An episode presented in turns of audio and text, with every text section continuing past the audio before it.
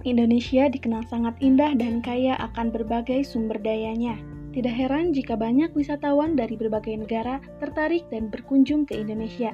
Kegiatan pariwisata ini pun berkembang di sejumlah wilayah seperti Bali, Yogyakarta, Lombok, Raja Ampat, dan lain-lain, sehingga mendatangkan keuntungan ekonomi yang tidak sedikit bagi masyarakat.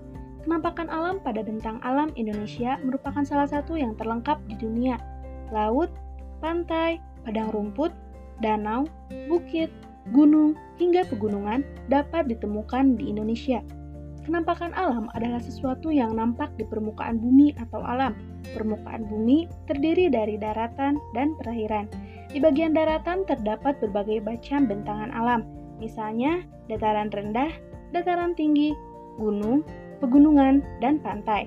Sedangkan di bagian perairan berupa sungai, danau, selat, teluk, laut, dan samudra.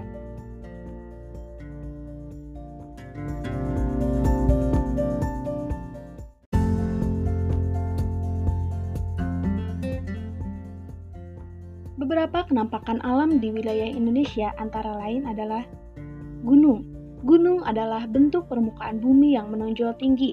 Sebuah gunung terdiri atas puncak, lereng, dan kaki gunung. Sedangkan pegunungan adalah sekelompok gunung dengan ketinggian berbeda-beda. Di Indonesia, ada gunung berapi dan gunung tidak berapi. Gunung berapi ada yang masih aktif dan ada yang sudah mati. Simbol untuk gunung berapi adalah segitiga berwarna merah, sedangkan yang tidak berapi adalah segitiga berwarna hitam. Lalu selanjutnya ada hutan. Di Indonesia terdapat beragam jenis hutan. Hutan-hutan di Indonesia, selain dimanfaatkan hasilnya, juga digunakan sebagai cagar alam, hutan lindung, dan suaka marga satwa. Misalnya, cagar alam Rafflesia di Bengkulu dan cagar alam Ujung Kulon di Banten. Lalu ada sungai. Sungai adalah aliran air yang besar. Sungai di Indonesia ada yang panjang dan lebar, ada juga yang sempit dan pendek. Sungai-sungai yang panjang dan lebar umumnya digunakan sebagai transportasi antar wilayah atau provinsi, dan sungai yang kecil biasa digunakan sebagai sarana irigasi atau pengairan.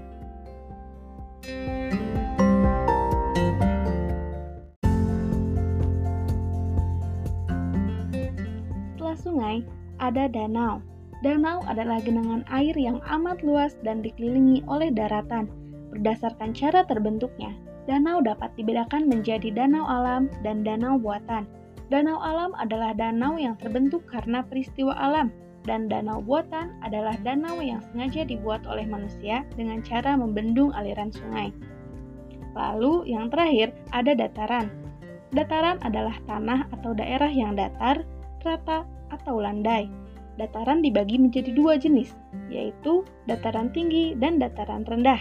Dataran rendah umumnya dialiri oleh sungai-sungai yang besar dan panjang, sedangkan dataran tinggi adalah dataran yang terbentang luas dan terletak di ketinggian lebih dari 200 meter di atas permukaan laut. Nah, sekian yang kakak sampaikan.